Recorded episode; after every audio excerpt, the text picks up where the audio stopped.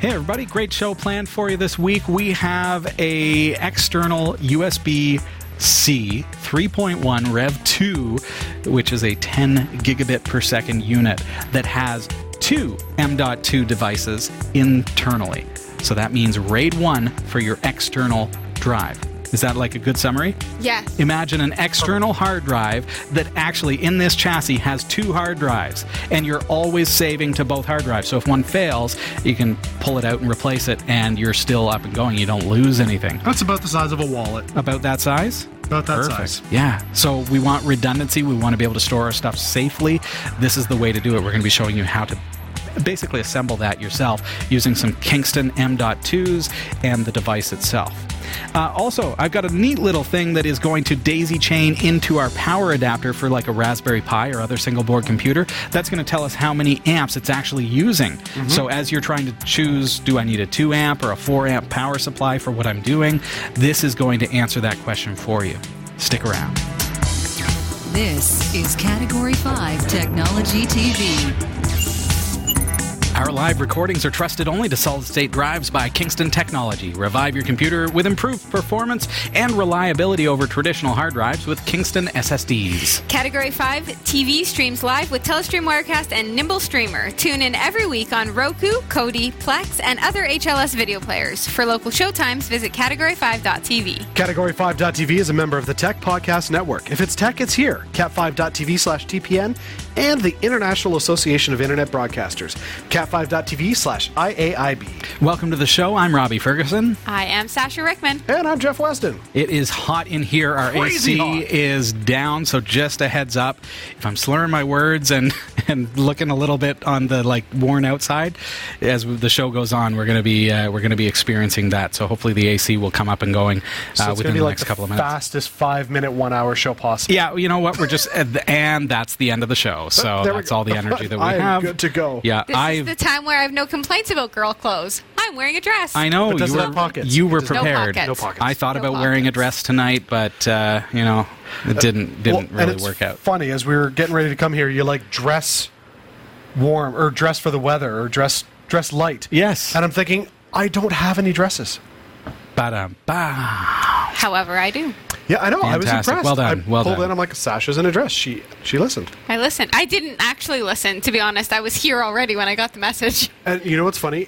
the AC is bla- not to rub it in, but the AC was blasting in my house, so I got cool, and that's why I'm literally wearing oh. jeans Oh, oh, and a long oh. sleeve. I oh. was cold at home, and then I get here, and I'm like, this was stupid. So I have to be prepared to catch Jeff tonight. yes, oh yes, man. I am dripping. Hey, before we get into the show tonight, uh, I want to remind you make sure you subscribe to us on YouTube, where you can catch all of our shenanigans. Uh, click that bell to receive the notification whenever we're live or when we post new and exciting content as well. Which is always. Always, all the time. Even in the heat.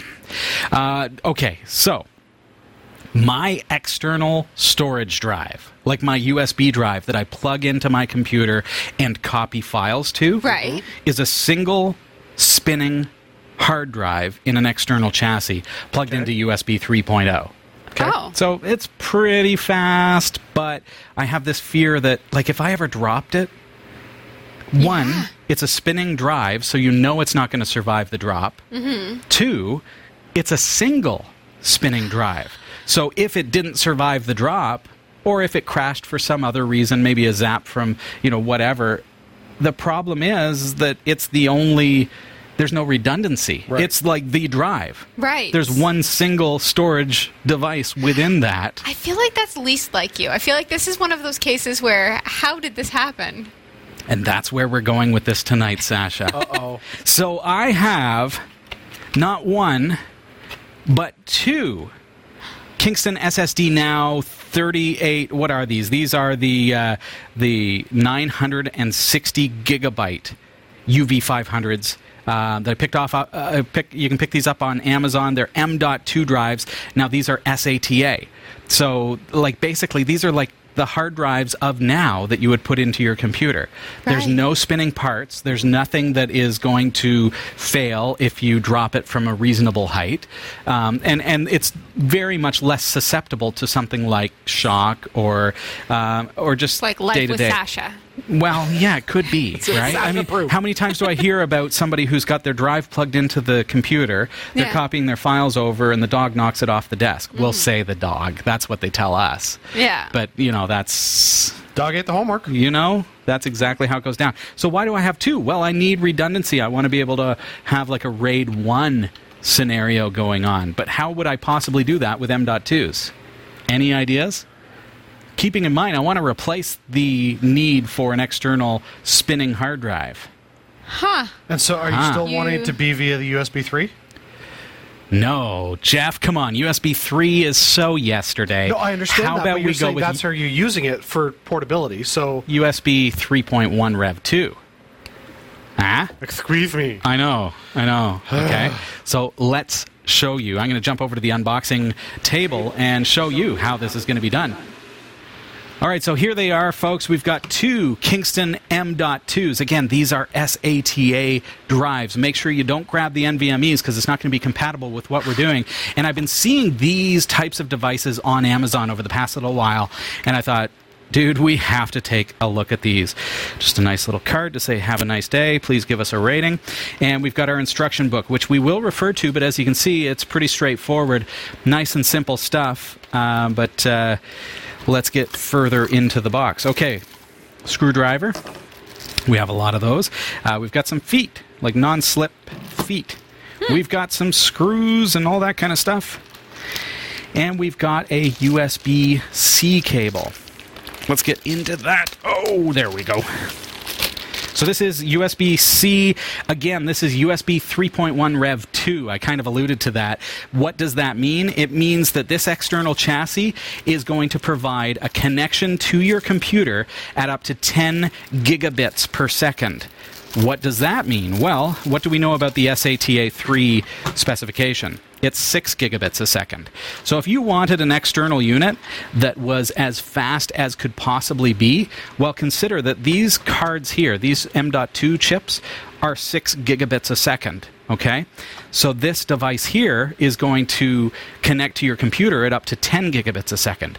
That's why the revision 2 is important. So am I going to get 10 gigabits a second? No. Uh, not, not in a RAID 1 scenario. I'm going to get 6 because these devices are limited to 6. Now, I could set these up in a RAID 0 and then I'm going to get 10 gigabits a second for sure. Uh, but in the case of a RAID 1, I'm going to get the limitation of the SATA uh, bus, which is, uh, is uh, 6 gigabits a second. So I say that because revision 2 of the USB 3.1 standard is important. If you're shopping for one of these types of devices, um, if you go with revision 1, it's half the speed, 5 gigabits a second, so then you're not going to be maximizing the speed. Keep that in mind. You want the full speed of these devices. That looks like a football field with little Yes. players inside. It totally does. Oh, do you see that? it, it absolutely is a touchdown, folks. So we've got LEDs on the front. These LEDs are going to show activity as well as whether or not this is important, okay? Because what happens if an M.2 fails? This is going to show if an M.2 has failed. Okay? Now, maybe you mentioned it. Is that a metallic case or is it plastic? It is metallic. Okay. This is a aluminum case. Okay. The black, you may think it's plastic, and if you look at the photos on Amazon, this particular one, it looks like it might be plastic, but no, it is aluminum. Very nice. And so that helps with the heat dissipation too. M.2s can get a little warm. This one should do pretty well, and it's got some vents in the front. Now that said, it doesn't have to be this one. I'm going to link to this at cat5.tv slash USB flash. However, I also have linked to a couple of other ones that I recommend there, uh, which are going to do about the same thing. You just choose the one that you like. So if you look here, these are the M.2 slots. So we actually have two M.2 slots up to uh, 3380 uh, millimeter. Okay, so you have to make sure that the one that you buy, so the chassis that you buy, is compatible with the type of M.2 that you buy. Um, so these are 3380 uh, millimeter uh, chips that I got from. Uh, uh, these are the Kingston uh, SSD now, and they're going to basically fill this the 80 right there. It, you can get other sizes as well, right down to like uh, 3330s or whatever they happen to be. I don't know what that size is. That's awfully small. Uh, okay, so let's uh, let's see if we can put this thing together. So this is what is incredible about this is it's going to give us a RAID 1 architecture in the form factor of um, our standard SSD. Our, our standard external SSD, I should say. I, I feel the need to point out you have not read the instructions. I haven't read the instructions yet, Jeff. You said yet. He's There's going hope. to read them. He's going to read them if he encounters a problem. If I have some trouble with this, how difficult is this though? To okay, grab our M.2. Oh, and I don't have a, a box cutter with me. If you read the instructions, maybe you would. Yeah, Jeff, throw me a box cutter. Do you have No. one in front of you? I didn't read the instructions. I don't have one. Oh, okay. Oh, here we There's go. gotta be one. I got one. Oh, look at Boom. that. Look at that. I could have pretended that you brought it to me and saved the day. Yeah. I just had to. I just had to look around. That's all. So you need a box cutter. and Marshman is like, "Amen, brother." there we go. So there's our first M.2. Remember, this is a SATA M.2. I've gone with 960 megabytes, which is about the biggest that you're going to find right now.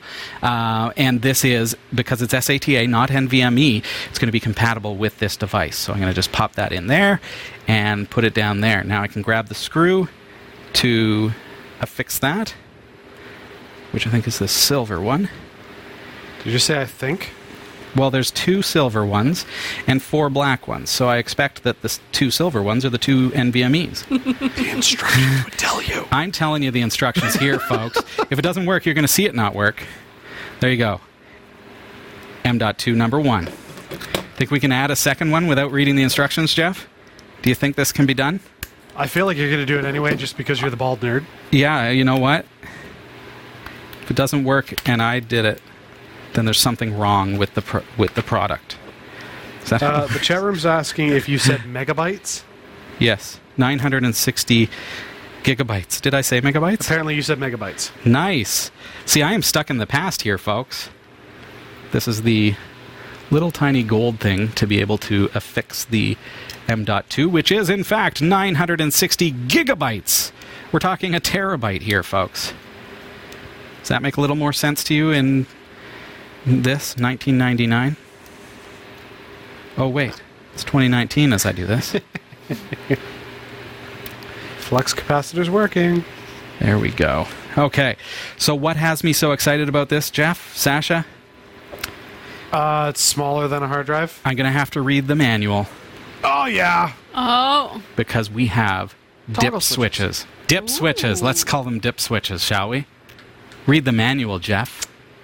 Ah, you So, are. what could these switch. possibly mean? All right, let's get in here. Now, this makes some good TV here, folks. RAID settings. That those dip switches are for RAID. So we have the capability of doing RAID 0, RAID 1, JBOD. Let's see if I can get a focus on this for you. See the dip switch settings? Wow, Robbie, hold still, dude. There you go. So those dip switches are actually going to give me a RAID out of my USB external drive. Very cool. So RAID 1 is what I want. RAID 1 is going to be 1 is down, 2 is up. 1 is down, 2 is up.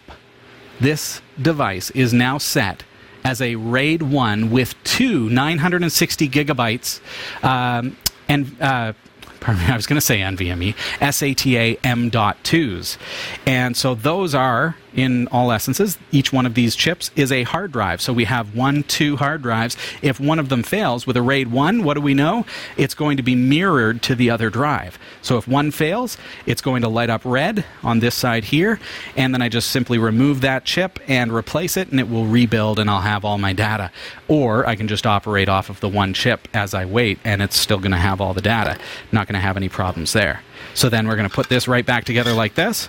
Uh, a couple quick notes on Amazon reviews, somebody mentioned that uh, the PCB was not solidly affixed to the case. I'm not experiencing that whatsoever. Uh, there are itty bitty screws on the PCB. I'm going to let the camera focus. You can see that the PCB is, in fact, screwed into the chassis. Okay, so we don't have any issue with it flopping around. I wonder if maybe they didn't, uh, if they didn't screw down their M.2s and didn't do that correctly. So let's put this together. just like that. And we've got four screws. Oh, look at that, Jeff.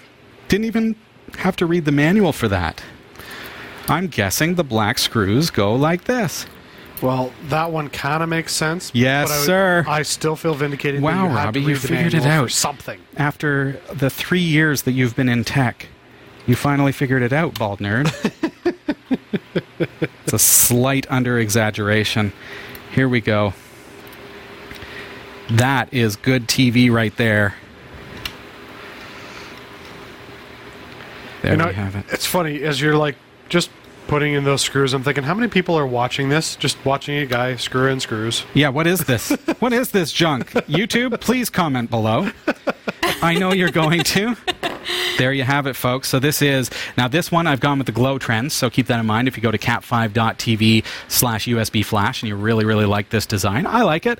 Uh, I do like that it has a little bit of uh, a grill at the front that's going to allow some heat to get out uh, a little bit better. It is aluminum. It's got the LEDs for uh, an LED for each of the M.2s. It's going to show me the status as well as indicate data flow. And then on the back, I've got a DC input. So if I do need to supplement the USB C, I can. I can put in a, an extra 5 volts there, and that's going to help us out. Uh, then we've got an on off switch, which is kind of cool. And USB 3.1 Rev 2 is going to give us up to 10 gigabits a second on this device. Of course, I'm going to get 6 gigs um, because I'm doing a RAID 1. All right, I'm going to jump back over here. You want to hit that button for me? The wide shot. There you go. So that's going to be. This is not a backup drive. I want to be clear that hey, you don't use these kinds of things for your your like corporate backup necessarily, but to have some redundancy or something that you need to take on the go, this is like your USB external drive that now has redundancy built in That is cool. where can you find that right like normally you're going to have to go with something much larger form factor this is something that i can take anywhere and keep it in my laptop bag run i could run a backup of my laptop and now do i have one copy on here and one copy on my laptop well technically i have two copies on here because i've gone with the raid 1 Right. you can do a RAID 0, which is a stripe. So with the two one terabyte um, uh, M.2s, I would get almost two terabytes of storage. But then if one drive fails, I can potentially lose the data off of the, the failed Correct. drive. Yeah. So I wanted this specifically for redundancy. That's my purpose, not capacity. Because I could, for cheaper, get um, a, a spinning drive that has higher capacity, like an 8 terabyte USB external. Right. Right. This is going to cost me a little bit more, but I have that peace of mind of the redundancy. Now, what about corrupt files? You know, say Mm-hmm. one of the drives you do a backup and it happens to be something that's got malware on it.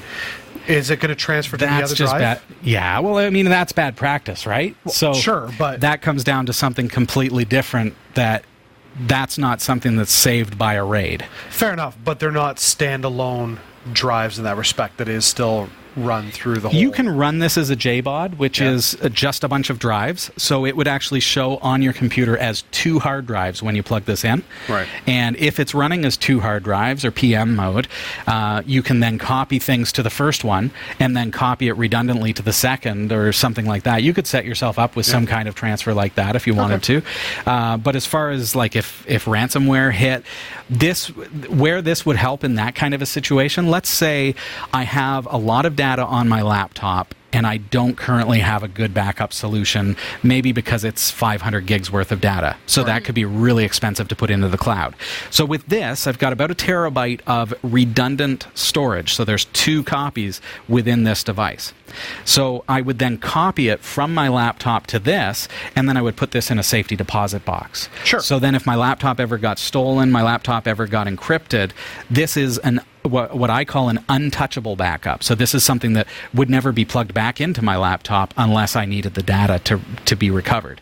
I want to know what kind of files you got that you put in a safety deposit box. well, that's just an example of keeping it off site, right? Right. so now, me personally, I have the advantage of I have home, I have work, I have the studio, I have places that I can store things that are safe.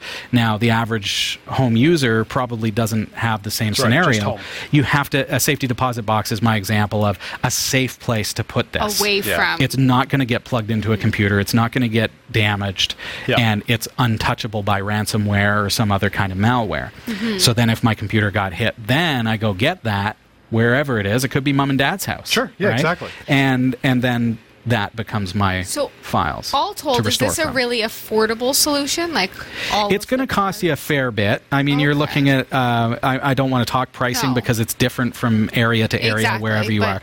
But I'm talking. You're buying the chassis. Yeah. Which is a RAID enclosure. It's USB 3.1 Mm-hmm. uh, revision B, so it's the current standard as far as 2019 standards go.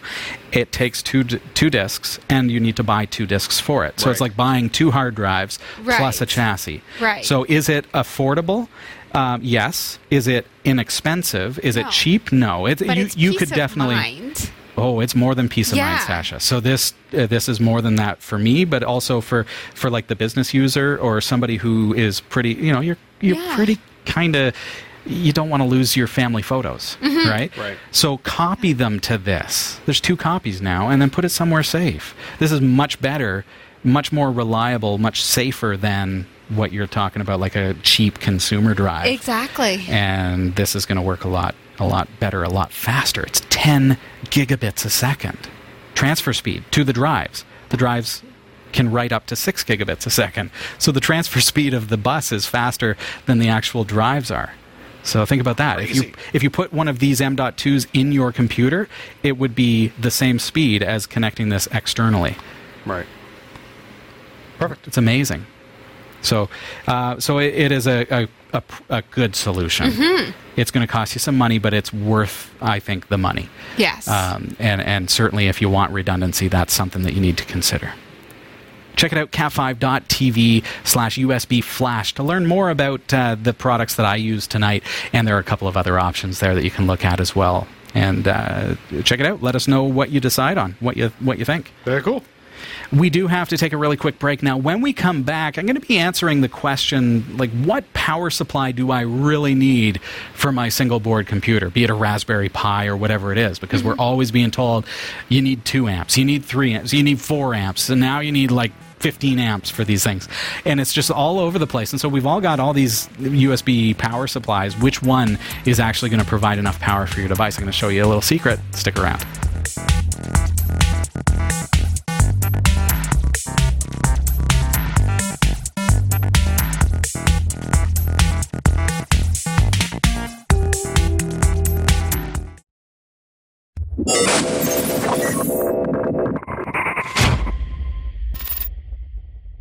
Welcome back, everybody. This is Category 5 Technology TV.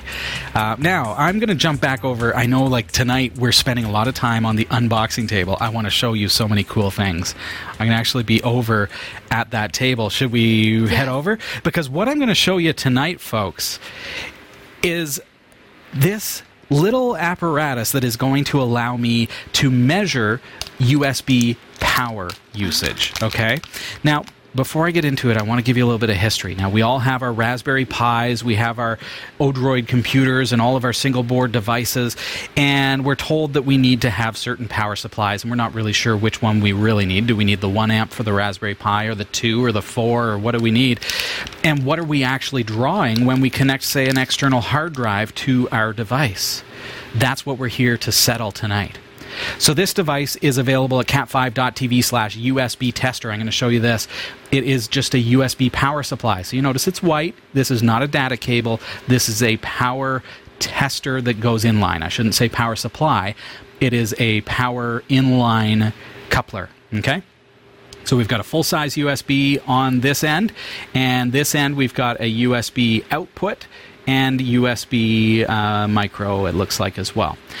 Uh, and we've got a button here. Very, very simple design, very simple, easy to use. I'm going to peel this off, and one of the reviews on Amazon said, Hey, I got a used one. It's all scratched up and everything. Look at that. Looks like I got the same thing, but because I'm not silly, I'm going to actually peel off. I'm going to use the term silly. Come on. Don't forget to peel off the layer The here. scratched up layer and the plastic. funny thing about that comment, that review that gave it one one star because apparently they got a used one. The funny thing is that first thing that I peeled off says, "Hey, don't forget, please peel off the mask before application." They didn't read the instructions. Didn't read the instructions or thought that the label itself warning about the mask was actually the mask. But no. Okay, so no scratches, yeah? It's actually like a mirror finish. Beautiful. So if I plug this into a USB power supply, so right here, I've just got my standard 2 amp USB power supply, and I'm going to plug that in and see what happens. This thing is going to power up, and we see we are getting 5.57 volts, and we're drawing 0 amps. Easy peasy, right? Mm-hmm. Let's plug a Raspberry Pi into that, shall we? I'm going to disconnect the screen from the Raspberry Pi and plug in just the Raspberry Pi 3B Plus. And is that going to be upside down? Uh, yes. It is. It is fantastic. As it boots, here, let's turn this over. And there we go. Okay, so we've got 5.41 volts, and we're drawing 0.4 amps. But it's not even plugged in. 0.45. Yes, it is. Oh, just the screen isn't. The Raspberry Pi is booting right now. Oh, gotcha, The. Raspberry Pi on the back of this screen is booting Oh, that's from booting. the USB. Yeah, Okay. that's what I'm doing. See the Raspberry Pi is Yes. lit up? Right. So the Raspberry Pi by itself is drawing 0.4 amps or so. So presumably a 1 amp power supply would be enough for the Raspberry Pi 3B plus. Looks like. Now that's just a boot up sequence. Would it escalate if you put it through, say, like a? Oh, sure. Start working that processor? Yeah. Heck yeah. So then you may need more than a one amp. Maybe. Let's plug in the screen and see what happens if we do that.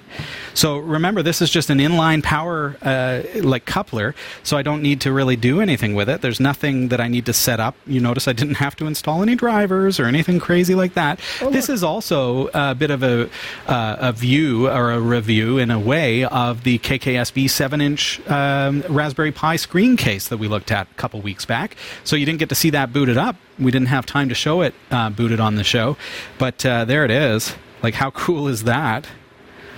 This is a really nice little screen.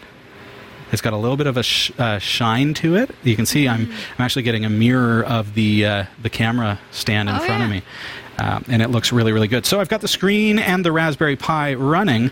What does our tester tell us? Oh, 0.83 amps is what we're using. So let's actually shut down. I'm going to actually power this thing off, which I'm going to do from the menu with my fingers and shut down. Let's take this right from power up. But before I do, let's see what kind of uh, power wasting the Raspberry Pi is doing. So the Raspberry Pi is off right now, and we are still drawing 0.06 amps. So it just goes to show that the Pi Watcher, for example, is a good idea because it's actually going to cut out that 0.06 amps that you're still drawing. So the Raspberry Pi is still wasting electricity even though it's not powered on. You wouldn't know that without this device. People say it, but now I got proof. Uh-huh. They call that the phantom load. Ooh, Drawing energy. well done, Sasha. Uh-huh. I learned something today.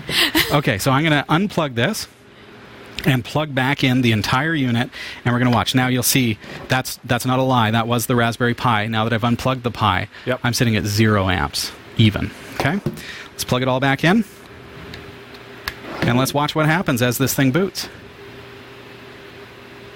0.10, 14, 19, 76, 84, 96. Oh, yeah, I'm hitting the one amp right there. Yep. 94, 88. Huh.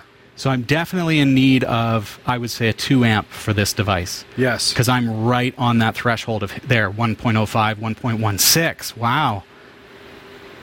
So I can see the actual ampage usage, and I can see what the Raspberry Pi is currently using as I do my thing. So that's going to work for any USB powered device up to, th- let's see, I think it's 3 amps if we look at this. Oh my goodness. No, 4 amps, pardon me. Reading the instructions twice in one show. I know, four amps. It will do up to four amps. Uh, so you can test anything up to a four amp um, unit. Uh, you can get one at cat5.tv slash USB tester. It's as simple as that. It's going to tell you all kinds of info like the, the voltage, the current, the discharge capacity. Uh, give it a try. It's cat5.tv slash USB tester. And don't forget, this case is also on our site at cat5.tv slash pi if you want to make your Raspberry Pi uh, look like that and, uh, and operate like that with the KKSB case. And that's all there is to it. I, I would like to say thank you for reading the instructions. Yeah, you know, I do that for you. I appreciate didn't even read them. I glazed over and just kind of. You just looked for a number. It's number. a blank Let piece me of paper just to read the instructions. I absorb them through my nerdiness. Don't even have to use my eye bulbs. Pure osmosis. There you Oh, go. that's good. That's how it works. Very nice. Sasha, Yeah. it is time Yes. to head over to the newsroom. It's I like 110 degrees at this point in the newsroom. That's right. Are It's you- tropical here. Yes. So could we say yes. that we have hot news tonight? it is a hot newscast here, folks? That's right. Let's That's hope right. it doesn't become a hot mess. That's the plan. So when you're ready, we'll head right over. She's hydrating first. it's important, right. folks. Remember. Here we go. Here are the stories we're covering this week in the Category 5.tv newsroom. As if we needed another reason not to trust Kaspersky, it was discovered that their antivirus injected a unique ID that allows sites to track users even in incognito mode. Ubuntu 19.10 will offer an experimental ZFS file system option. There's a new attack exploiting serious Bluetooth weakness that is capable of intercepting sensitive data. And if this, then that warns against migrating Nest devices to Google accounts. These stories are coming right up. Don't go anywhere. This is the Category 5.tv newsroom, covering the week's top tech stories with a slight Linux bias. I'm Sasha Rickman, and here are the top stories we're following this week. As if we needed another reason not to trust Kaspersky, it was discovered that their antivirus injected a unique ID that allowed sites to track users, even in incognito mode.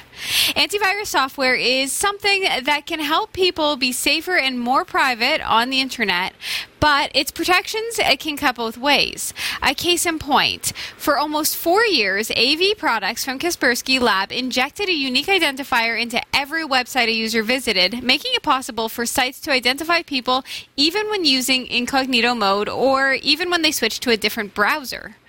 The identifier was part of a blob of JavaScript Kaspersky products injected into every page a user visited. The JavaScript was designed to, among other things, present a green icon that corresponded to safe links returned in search results. Ronald Eikenberg, a reporter for CT Magazine who broke the story, found something unsettling about the JavaScript injected by the Kaspersky product installed on his test computer. A big long tag that looked like a serial number. He investigated and found it was un- a unique to his machine, and it was injected into every single page he visited. It didn't matter if he used Chrome, Firefox, Edge, or Opera, or whether he turned on incognito browsing. The identifier acted as a unique identification number that website operators could use to track him. Kaspersky stopped sending the identifier in June after Eikenberg privately reported the behavior to the AV company. The identifier was introduced in 2015. That meant for close to four years, all consumer versions of Kaspersky software for Windows, including the free version, Kaspersky Internet Security, and Kaspersky Total Security, silently branded users with a unique ID. Oh, dear. So, and then sold all of that? I feel like that's the next step. If well, but that's the thing is that they were pres- prov- providing a means for attackers to track Yeah. users. They weren't necessarily tracking the users; they could have been, Right. but they were injecting a unique identifier into every website that someone visited. So if a malicious party Ever figured that on? out. Yeah. Yeah. Which I'm sure they did. We're not hearing about that aspect. We're hearing about it now that it's been made public knowledge and fixed four Right. years later. But I guarantee you it was exploited. But Sure. It, like the intention was probably not malicious. It was just an oversight. Not that like as a i- programmer, ignorance isn't innocence. as a programmer, like, I would say that that was an intern who made a real bonehead move and is no longer with the company. That's Right. like my programmer standpoint is like that was a bonehead move. Right. Stupid. But companies make those kinds of stupid decisions sometimes. Mm-hmm. Well, How, it, it makes me wonder if there's even the possibility somebody started to put that in there as part of maybe an analytics to be able to track how it usage data, Sure. all that kind of stuff, so that they can, you know, fix the program if Yeah. something goes wrong. But it just it's like come on. Mm-hmm. Like, do, are people still using Kaspersky? Unfortunately, the unknow, the the unknowing public do tend to still use whatever is presented to them. Somebody please share this. Yeah. Share it to all your friends. Yeah. Stop. Just stop. That uh, that kind of programming mistake from a security company is not acceptable. No, That's it's the not. thi- okay. So that's the thing because it's a security company, Yeah. right? So if it's just the, a regular blunder from a regular blunder from some other company, but it's a security company, like you really should Yeah. know better. I, I mean, we take for granted that these products are out there to protect us, but should there not be an absolute uh, evaluation and auditing process for any feature that's added to a security product that Yeah. could potentially exploit the user? right. See, and I guess this is just kind of the tangent that my brain goes off.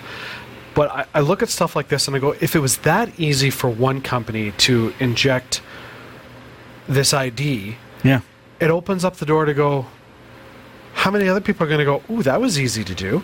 Mm-hmm. So I'm going to do that. Yeah, here's Like- a free add-on for your computer that gives you whatever. Well, yeah, and I mean, like Nothing you think of people who are like, "Oh, the government's tracking you." Literally, all they've got to do is done. Like, Yeah. it, ever you know everything about everybody. Yeah. Guess Like who it's- else is tracking you? Yeah. And that becomes personally identifiable. It's like it's like and I don't mean to take up so much time, Sasha, but it is like that the mall surveillance system that they said was not personally identifying people, right? But at the same time, as soon as you see, oh yeah, that's Sasha Rickman right there, then as I see the surveillance video that's going through the mall, I know what she's wearing. Oh yeah, even though I can't make out her face, you know, Yeah. I'm better than AI. I can see that's Sasha Rickman, mm-hmm. right? So is it personally identifiable? Oh no, it's just a UUID. Serial. Well, Right. log into your Gmail. Guess where that UUID is injected? Yeah. Now it's a, associated with your Gmail account. It's associated with your email address and your contact list. Yeah. It's associated they're- with your Facebook and your Twitter profile. Exactly. So, but now they're they're not doing it any longer, which means that it was probably an, In that way, right in that right. they've hidden their tracks. Yeah. but We don't the trust damage is Kaspersky done. at this point. No, Yeah. the damage is done. I, I, people should really just back away. Is there a way to stop that kind of tracking though? Like, what? I mean, we've got all these, you know, protection suites Yeah. like antivirus, malware, all that kind of stuff. Is there any way to create like a tracking ID suite that goes, "Oh, we found these trends, we're wiping that out." Like, how do you stop against that? I mean, the the correct answer is Tor. Like that's the Fair enough. That's but you know, is that legitimate for the average user? No, No, it's not. Not really. Um, and can that be exploited? Well, we've heard stories that Yeah. yeah, there are ways that it has been uh, exploited. We'll see. Right. I don't know that there's an easy answer. Off the grid. But that's just why would you do that? You're walking away from That's tech. not an option. Jeff. it's not an option. So moving right along. Ubuntu 19.10 will offer an experimental ZFS file system option. The newly announced plan, which isn't set in stone, is to include a ZFS install option in Ubuntu 19.10, the next short term release due this October. The downside is that using ZFS on Linux distributions is a little tricky.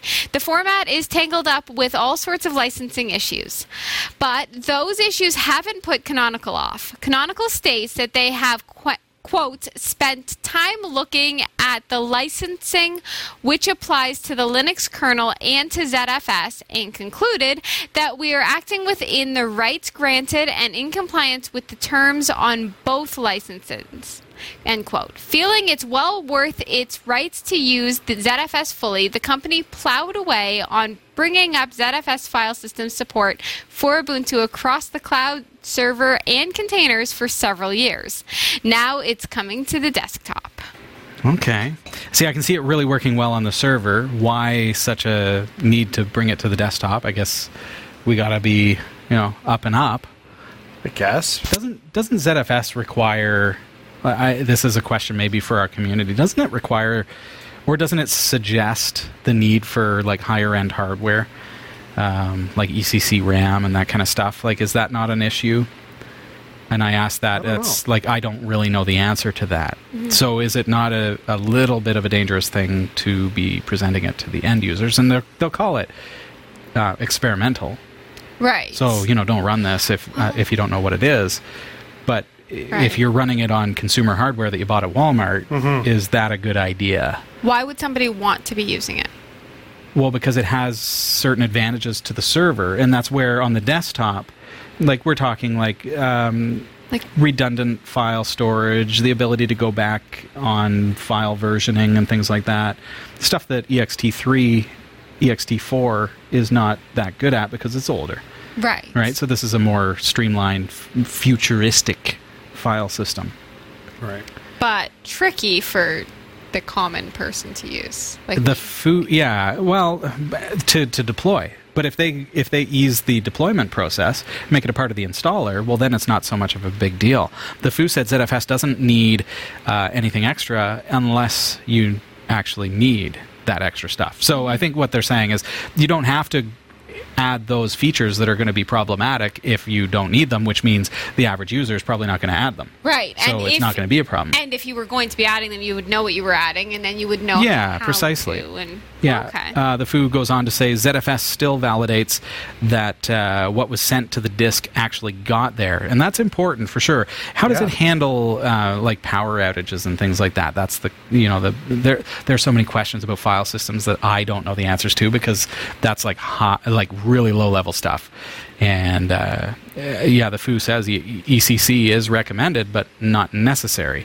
But that's where I uh, y- y- maybe end users. Like if i don't know the answers and maybe the community doesn't know the answers maybe it's best to, to stick with like ext4 for the desktop.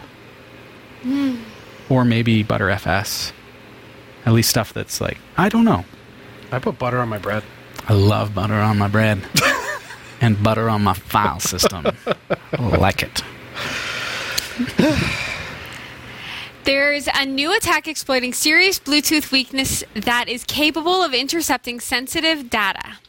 Researchers have demonstrated a serious weakness in the Bluetooth wireless standard that could allow hackers to intercept keystrokes, address books, and other sensitive data sent from billions of devices. Dubbed Key Negotiation of Bluetooth, or KNOB for short, the attack forces two or more devices to choose an encryption key just a single byte in length before establishing a Bluetooth connection.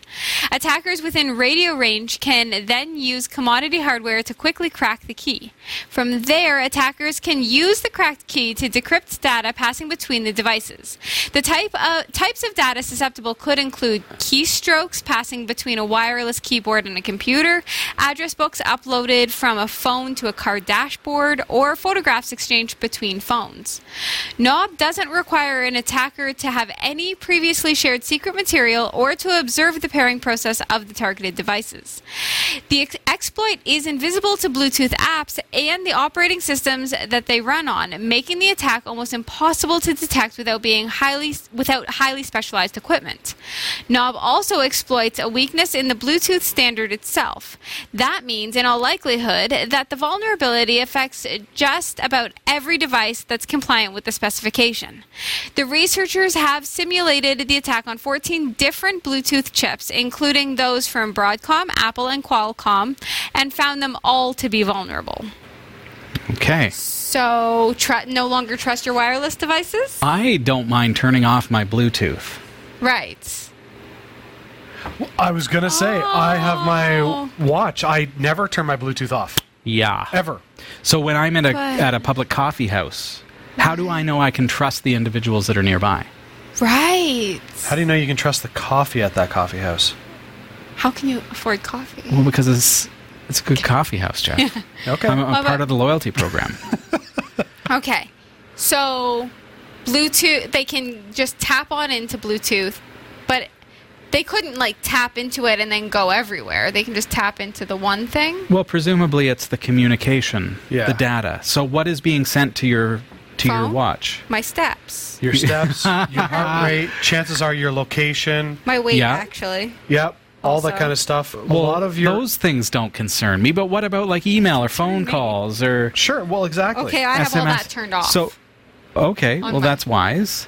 Yeah. Well done. But, Yeah. But- but but but the de- the software itself still can still access that by turning it on. So it's it's still possible if they can get to the phone. Oh, the software can enable it. Oh, Yeah. I see. Yeah, um, and and we live in a society where we are plagued with phishing scams right now. Right. So the moment that uh, a compromising party can gain access to your contact list, right, uh, or um, information about your, your contacts or people that you interact with, then they can spoof that. Mm-hmm. They can use specialized hardware if they're good to spoof an S- SMS sender and make it look like it's coming from a family member.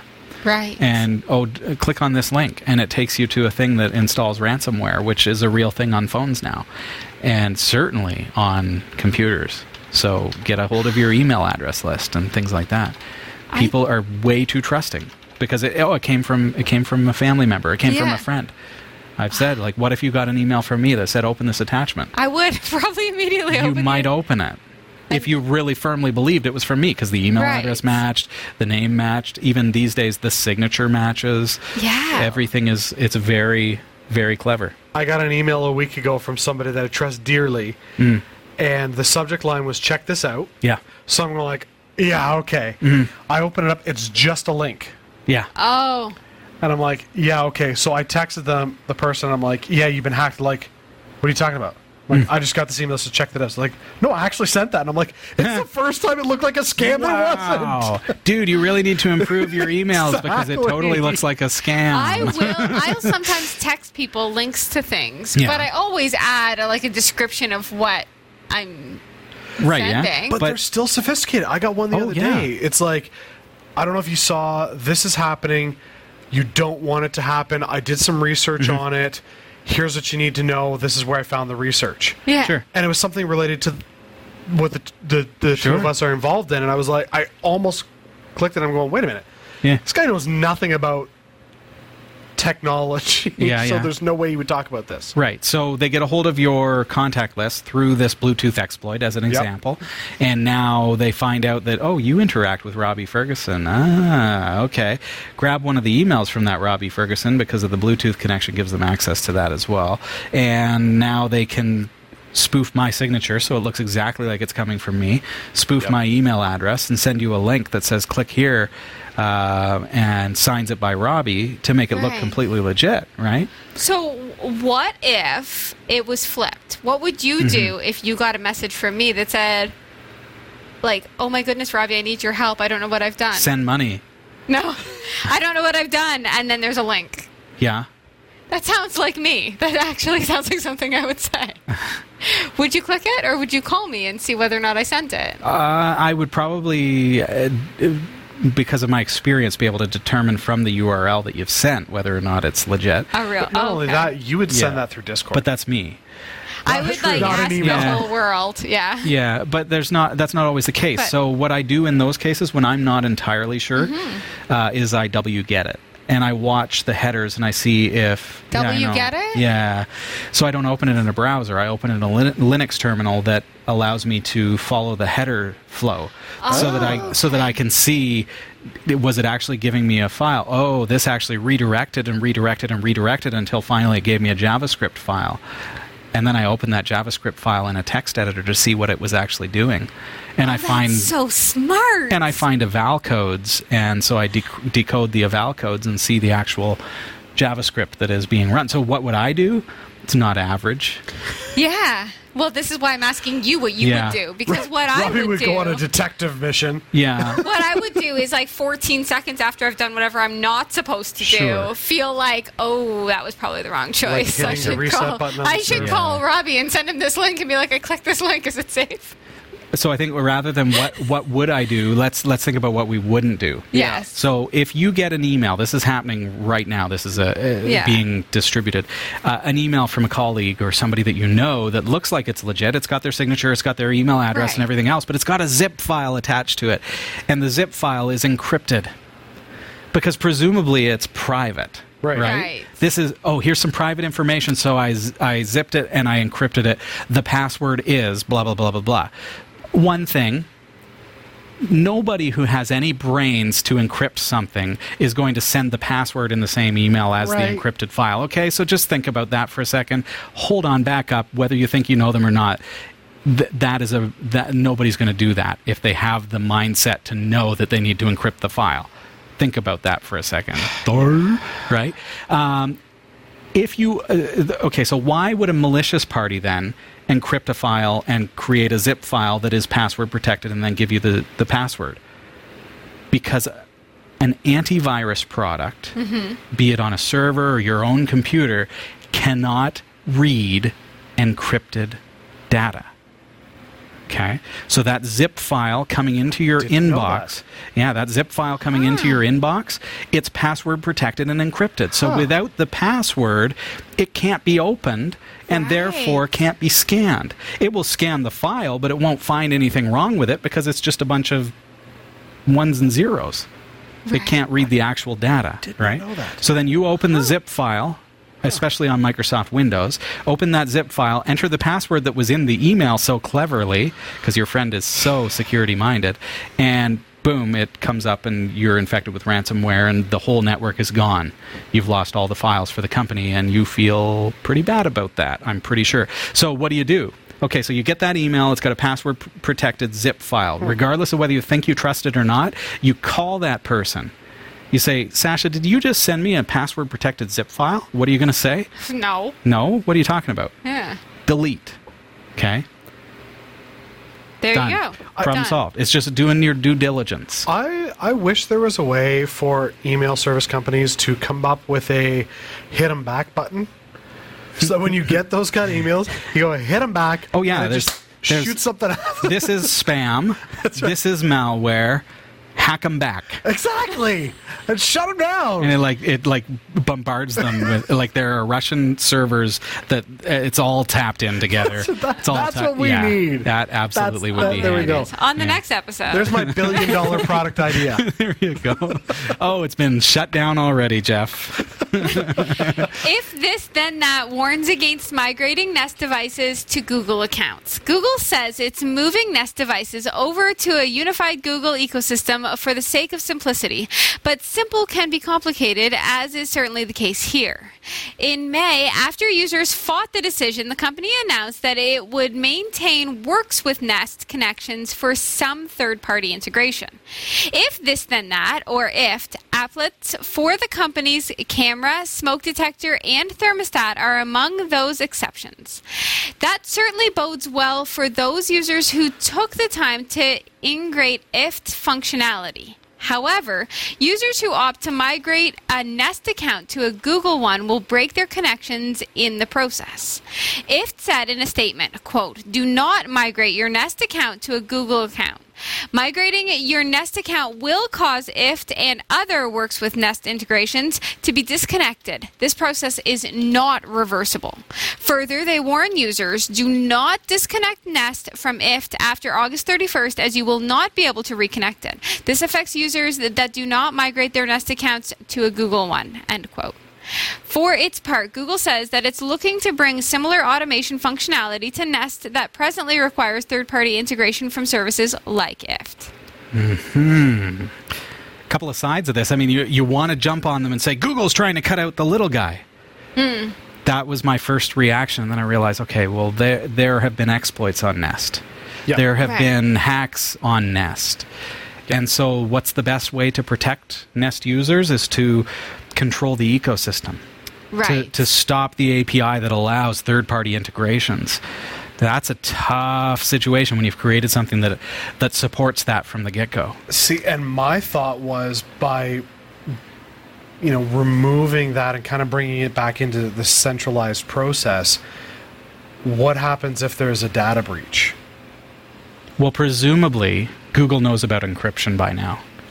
Right. You would Right. think, but how many times have we seen big name pumpkin pump pumpkinies? Giant pumpkins. The heat is Giant pumpkins, us. folks. October's coming. That's right. But how many times have we seen big name companies go, "Oops"? right. Like, Uh, yeah. right. because I mean, in this I case, could never. I would- I could never think that Mike uh, that uh, that Google has that Okay, so but it's anything's possible. Yeah, anything but I is mean, now if one thing goes wrong and it's linked back to Google centralizing it and take taking the third party out and the middleman Yeah. out, then people are going to go, "Your problem, not ours."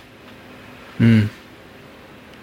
yeah, we'll have to. See. I don't know. Maybe that's not a big deal to them, but that's so what my was. I guess what it boils down to is the user. Like, are you using IFTTT? And if you are for your Nest devices, so that is your Nest therm- thermostat. Your Do you Nest, have a Nest Cam? thermostat? I have a Nest thermostat. do you use the if this then that? I don't use if this then that with Nest. However, I do use uh, my Amazon Echo. See how I stopped myself? and you use that. Is that an if this then that situation? or No, um, the Echo is a third-party integration. However, Oh, okay. I would imagine, unless it's like a Google official skill, Mm-hmm. right? I guess that's something that I'll discover. Um, But I can understand why they'd want to lock down their ecosystem in such a way that they are in control. Yeah. Right. But at the same time, it really hurts someone like IFTTT. sure. But, and what we, what we learned there in your story is that now Google is saying they're going to create their own IFTTT. Right. Uh, Well, I hope that they buy out the real IFTTT and give them a whole whack of money for the Oh, work they've yeah. done. that That, would won't happen. That, would that be nice, won't though. happen. No, But it would be no. nice. Just free give them give them a bunch of free money just to say thank you for supporting the ecosystem. Mm-hmm. Maybe do that Yeah. because people don't want happen. people don't want if to switch to Google. Shareholders don't want that though. No, but come on, play nice in this world wide web. Right? Exactly. If you're going to be the big dog, play nice with the little Oh, guys. that was kind of That's naive. right. I'm just saying. I mean, It would be nice. What do you think? Please comment below. Uh, oh, and this is me. I wanted to, you to take over, but no, this is actually my turn to talk about the uh, CoinGecko crypto report as of August 21st, 2019. Now, Bitcoin has dropped a little bit, but it's still doing quite well at $10,081.90 uh, fiat USD. Uh, Facebook Libra is still not trading. Litecoin is uh, now Litecoin is an interesting case this week. Oh. Last week, it skyrocketed, like almost doubled in its value in U.S. dollars uh, value. Has anybody figured out happened? why? I don't, I don't know why. news? Did I f- something come up in follow the the, trends, but It's because we covered it in the news. yeah. So so it, it it went up. So if you bought like four four weeks ago, you did really really well last week. And I hope you sold Oh. because then it cut down again. So it actually, um, wow. So is it lower than it was two weeks ago? Last week it Or- was at 188.37 doing quite well and this week it lost $115.13. That's like sixty-five percent of its value. It's now down at $73.24. So I hope you bought after last week's show. Monero is staying pretty static at $80.23 fiat, uh, up 134 from last week. Torque, or uh, previously known as Stellite, it's been it's been doing well for a small coin, um, sitting now uh, at uh, 1.01 ten thousandths of a cent, whereas Turtle Coin is about half that at 0.53. Remember, the uh, cryptocurrency uh, market never closes; it's always volatile, it's always changing, and because it's 24/7, you never know. Like Jeff says, well, what caused it to go up and what caused it to come down? You don't know. You can take a guess, but it's not like uh, it's not like oil. Like you can't point it at one particular thing and say that's what caused it. No, it doesn't work that way. It's cryptocurrency. It's madness. so anything you invest, make sure you're ready to lose it. Lose it. Yeah. Exactly. Please. Big thanks to Roy W. Nash and our community of viewers for submitting stories to us this week. Thanks for watching the Category 5.tv newsroom. Don't forget to like and subscribe for all your tech news with a slight Linux bias. And for more free content, be sure to check out our website. From the Category 5.tv newsroom, I'm Sasha Rickman. And I'm Robbie Ferguson. and I'm Jeff Weston. Stick around, folks. We've got more show for you. Segment C. Coming right up.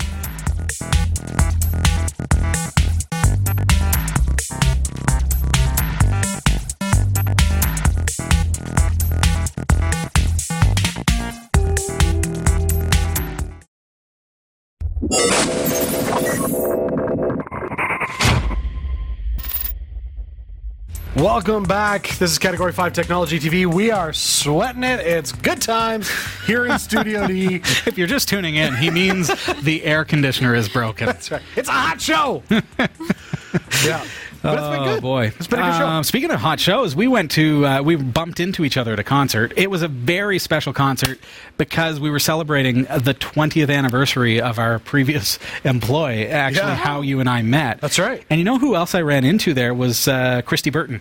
Yes. We'll call her. Yeah. it's Christy Van Noort now because Yeah. she married our camera guy John.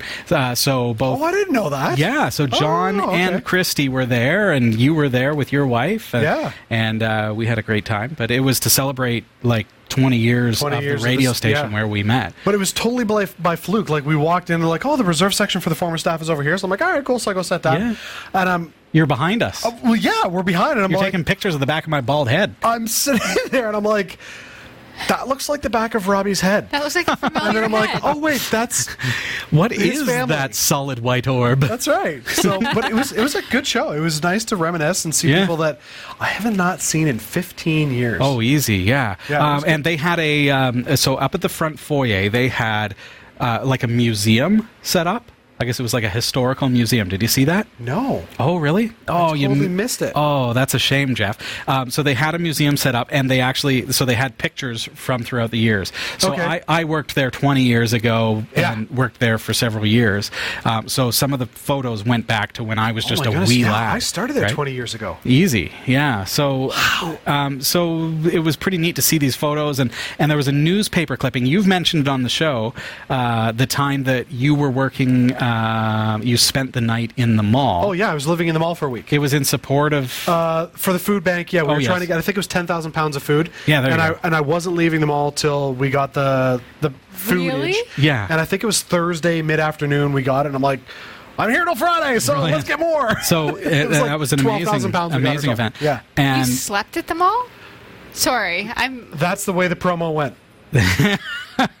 he got to go home at after close. I, I left the mall after midnight, and I had to be back before the seniors walk at six o'clock. There you go. Yeah. So he got, he got four hours of sleep. And it was interesting because, fun. uh, so I, I snapped a picture of that article because that was like a real great memory. Um, my involvement with that, because that was after I left the radio station as, a, as an on air DJ.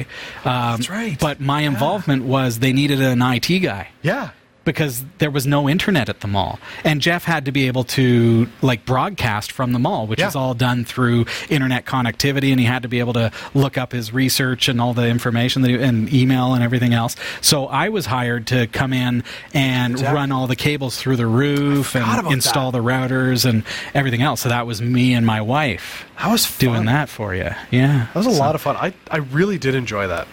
The that event uh, back That- then 15 that, years well, ago I mean, that event, but just radio Yeah. in general. I mean, like, oh yeah it was just it was a blast and that's the one thing i loved about the concerts. is i'm sitting there going yeah this was a really fun job like it really oh, really yeah. was a fun job And it it- didn't pay no but it was a Right. fun job That's why we all left. Well, but yeah. we but we made friends along the way. Right. yeah Right, and here we are doing TV Exactly. and making just as much money, and Pretty but, much. but we've got our full time work on the side, keeping us going. But this is now something you know, it's something Yeah. that we're passionate about, Yeah. and uh, it was really neat to see people that we haven't seen in so many years. And as I say, uh, Christy Burton and John Van Noort, uh, you remember them from the show. Christy was our news anchor uh, for several years, and then John and John at that time uh, became our camera guy. Mm-hmm. Then they hooked up, got married, and moved away. And so, yeah, I'm not bitter, No. but it was really, really nice to see them. well, that's Yeah. good you know, you know what i particularly enjoyed What's that? uh, that i could recognize everybody from years gone by Yeah. but very few recognized me Oh, yeah. because of the beard Oh, it changed Wow. everything and there was a there were a bunch of like when the, when they announced you know the former staff and i Yeah. stood up one of the guys is like i was looking around going nope that's not him. Oh that's him. I was like beard for the win Yes. I had people recognize me. I don't know if people didn't recognize me because they wouldn't have told me that. Yeah. Hey, I don't know you, but I did have people come up and say they knew me. Yeah. They recognized my wife and I because we did, we had a band. They actually recognized her. Now I'm Oh, I'm from Soul bald now from Soul Cleanse. Yeah. Um, soulcleanse.com if you want to see Robbie back when he was 18 years old doing rap. oh yeah Um, classic stuff with like three number one hits on the radio, like it was the real deal. Yeah, it was. I That's played because at you the worked at the radio. No, no. Um, it No, was you guys also entirely played- separate. I Was played it the, not Covenant Secret. Awards as well? I Like, you guys did. Yeah, we played awards. We Were you we not did- a nominee, or did you win? Uh, they didn't have a rap category those back then. That's right. yeah, yeah but yeah, we yeah. performed at uh, the Covenant Awards in in Ottawa. Yeah. uh, we traveled to London and did shows. It was a big yeah. deal. Yeah, it was pretty neat. So That people is recognized me from that, which was kind of neat. Um, didn't recognize me at first. Recognized Becca because she hasn't changed a bit, right? Yeah. and me She like still I'm, looks the bald exactly the guy. same. Yeah. So, um, but that was neat, and it was neat to see everybody for sure. Yeah, that was a lot. I think I was on one of those songs. Was I not? you were. Uh, we break his heart again That's right. from the album "Keeping It." Was it I- "Keeping It Real"? Uh, it, I think it was from Keeping It Or- Real. I remember recording that in your spare bedroom. Yeah, back at the old house, we had we didn't have kids back then, That was fun. so the spare bedroom was actually set up as a recording studio. That was so, fun. I, yeah. I do miss those days. Not that I want to repeat them, but I do miss them. Yeah. Oh yeah. Sash is like, I'm learning all this weird new stuff. Yeah. Yeah. Well, anyway, Reminiscing. yeah, reminiscing with people you don't know. Uh, That's that's it. That's what we've been up to. The best part of that concert, though, was the fire alarm. It constantly went off, and it reminded me of the Soul Cleanse days because we were always we were always setting off the fire alarms every venue. It was like you were at a rave or something because they're in the like the band's playing. They're in the middle of this rockin' song. The guy's rapping away, and all of a sudden, It's the smoke machines. eh, that's right. And Yeah. then like suddenly there's lights flashing everywhere, and you get and- the, the the alarm going off. Totally offbeat. Yeah, it was it was wild. Yeah, it was so much fun. The band was so pro though. Like this is a like a uh, what do you call it? Vivo band. Like I don't even like know. a big name band. Anyways. Yeah. So, um, like Yeah, they uh, brought them up from They the were pro. States and- Yeah. Yeah. Yeah. Like Kentucky. So if you're from Kentucky, that's where the band was from. Yeah, So, I, I loved how the one guy had black overalls and camel Crocs. Yeah, I was like, guitar player. that's Yeah. that's good. Toby stuff. again, soul, soulcleanse.com, just for what yeah, that's want. right. Mhm. Okay. Just like it sounds. Yeah. Yeah, I'll be able to That's good. look at that. Yeah. It's good times. All right. Fun we had in radio. So, um, if you enjoy our show, please stand with us and pitch in as little or as much as you can through Patreon. Every person who becomes a patron helps us grow and gets access to some pretty neat perks. Sign up today at patreon.com slash category 5. Don't forget, too, you can subscribe to us on YouTube. We're Category 5 Technology TV, but also LinuxTechShow.com will take you to our secondary channel, which is edited down little snippets, and uh, that is a great way to watch the show as well. Make sure you subscribe and click the bell on both of those YouTube channels so that you get not only the snippets, but also the live broadcast and everything else that we post. Uh, we're also on Roku and Kodi. Um, you can find out more through our website, category5.tv. Hey, a real quick way is to scroll right to the bottom and click on subscribe. There's RSS feeds, there's uh, like Google Podcasts, everything else. You'll find that at category5.tv. That's all the time that we have. Everybody have a great week. We'll see you next time. Bye. Bye.